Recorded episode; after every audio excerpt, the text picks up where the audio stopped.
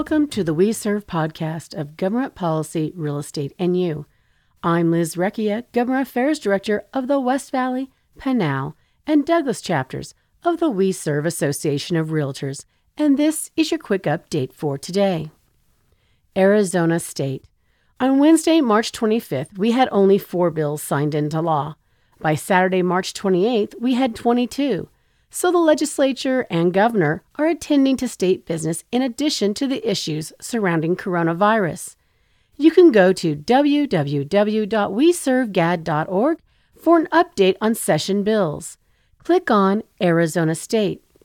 For now, here are a couple of new laws you might be interested in hearing about. SB 1145 Temporary Irrigation Efficiency Projects Fund. This new law pertains to the Phoenix AMA only. It adds a requirement that only CAP surface water was delivered in 2017. This bill was signed by the governor on February 18th and is effective immediately. HB 2586 Building Permits, Utilities, Restrictions, Prohibitions. This new law prohibits municipalities and counties from establishing restrictions on issuing building permits based on developers' choice of utility provider. This bill was signed into law February 21st and becomes effective 90 days after the legislative session ends. HB 2749, which is also SB 1666. Endangered Species Conservation, Confidential Information. This new law mandates that information collected by or on behalf of a state agency in an endangered species survey or as part of research is considered confidential information. A civil penalty of $25,000 will be assessed for each violation. This requires confidential species information be collected through a standardized form by which the property owner gives express written permission to the survey. This bill was approved by the governor on March 10th and becomes effective December 31st, 2020. HB 2771 Tax Credits, Qualified Facilities Extension. This bill extends the existing tax credits for qualified facility and research investments. The Arizona Commerce Authority, also known as ACA, manages the process and system to approve the income tax credit for qualifying facilities. This bill was approved by the governor on March 13th, and the extension is through December 31st, 2031. This bill was sponsored by We Serve member Representative Ben Toma. You can read a more comprehensive update of the laws passed so far at www.weservegad.org. Small business loans as part of coronavirus relief. By now, you may have heard that part of the third coronavirus relief package was a provision for forgivable small business loans. This provision is known as the Paycheck Protection Program. These loans do have forgiveness provisions, but they are linked to maintaining or restoring payrolls. The business must be a small business, meaning 500 or fewer employees. Hotels, restaurants, and other businesses that fall within the North American Industry Classification System Code 72 may also be eligible. Tribal businesses, 501c19 veterans organizations, 501c3 nonprofits are also eligible. Self employed individuals are eligible for this program.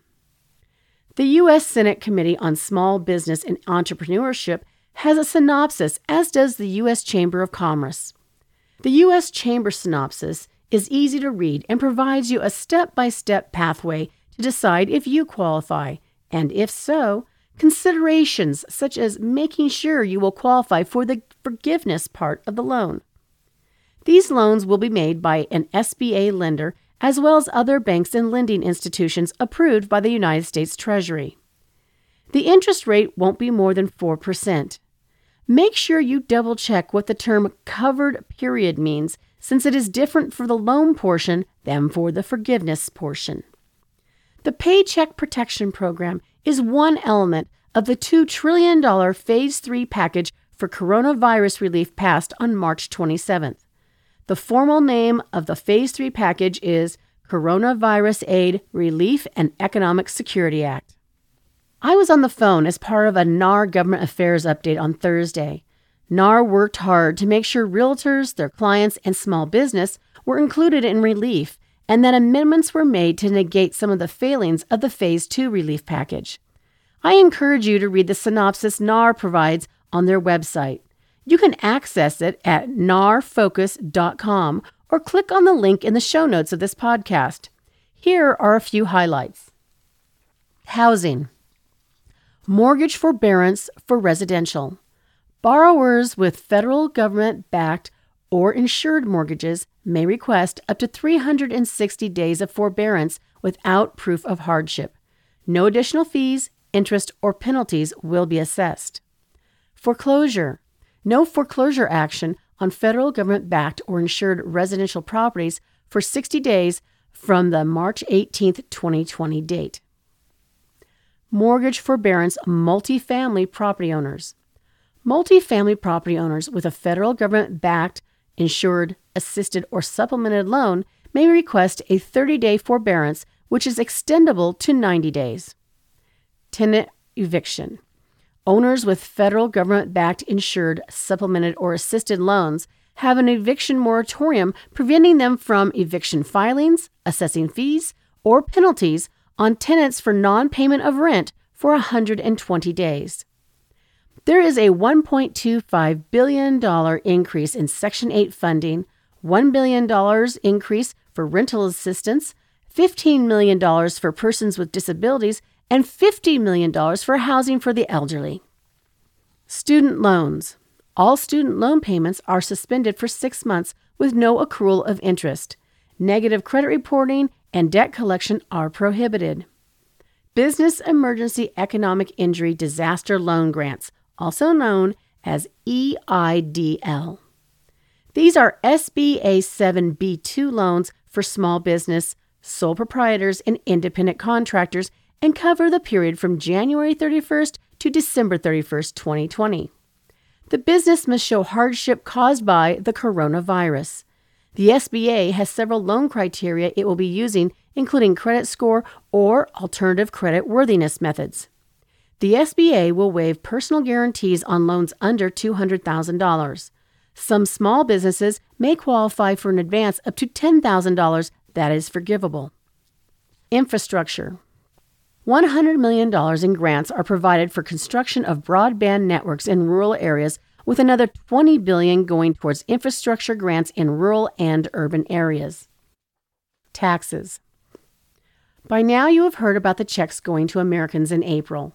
There are income limits, but most Americans will receive checks. Individuals with an adjusted gross income up to $75,000 will receive $1,200. Reduced amounts will go to individuals making $99,000 a year or less in adjusted gross income. Married couples will see a $2,400 check if their adjusted gross income is under $150,000 a year. Reduced amounts will go to married couples with adjusted gross incomes over $150,000 a year up to $198,000 a year. Married couples will receive an additional $500 for each child under 17 years of age. Head of household filers will see a $1,200 check if their adjusted gross income is $112,500 a year or less. Reduced checks will go to those with incomes over $112,500 but less than $136,500 a year in adjusted gross income. Head of household filers will also receive $500 per child under 17 years of age. These funds are not taxable since they are considered a tax credit. It is estimated about 83% of tax filers will receive a check. These checks will be based on your 2019 filed tax returns. For more information, you can go to irs.gov/coronavirus. You may be able to take an early withdrawal up to $100,000 from IRA and other retirement accounts without paying the early withdrawal penalty. There are requirements regarding diagnosis and adverse business consequences due to COVID 19, so check with your CPA before withdrawing funds. Those receiving mandatory distributions from their retirement account in 2020 will not have to pay tax on that amount. Charitable cash contributions up to $300 in 2020 may be deducted from your 2020 taxes even if you don't itemize. Check with your CPA for advice on this and the modified charitable contributions for business. Your business may qualify for a refundable employee retention tax credit if you have 100 or fewer employees. These credits go against the payroll taxes you owe. Self employed and employers may be able to defer payment of the FICA portion or half the SECA taxes until after 2020. You may be able to carry back net operating losses to previous tax years and receive a refund to your business. Check with your CPA. There are other credits and tax and income modifications available to business, so call your CPA or tax professional to get all the information you need to make your best decision. Unemployment. Self employed and independent contractors may be able to receive unemployment assistance under the Pandemic Unemployment Assistance portion of the law. There is a maximum 39 weeks of assistance available. These funds are administered by the state as part of the State Unemployment Compensation Program. Up to $600 a week for up to four months of additional assistance may be available. To find out more, you can visit the Arizona State Department of Economic Security website. GAD Events the April West Valley Government Affairs Advisory Council in person meeting has been canceled, but I'm working on providing you a virtual meeting, so watch www.weservegad.org. You can also watch the We Serve GAD Facebook page and Twitter feed, or the We Serve newsletter for more information. I'm Liz Recchia. Thanks for joining me today. Stay healthy and make sure to check the We Serve newsletters, website, and emails as well as www.weservegad.org and listen to our podcast on the C Suite Radio Network, Spotify, and iHeartRadio. We serve GAD, advocating for private property rights, the right to private contract, and your business.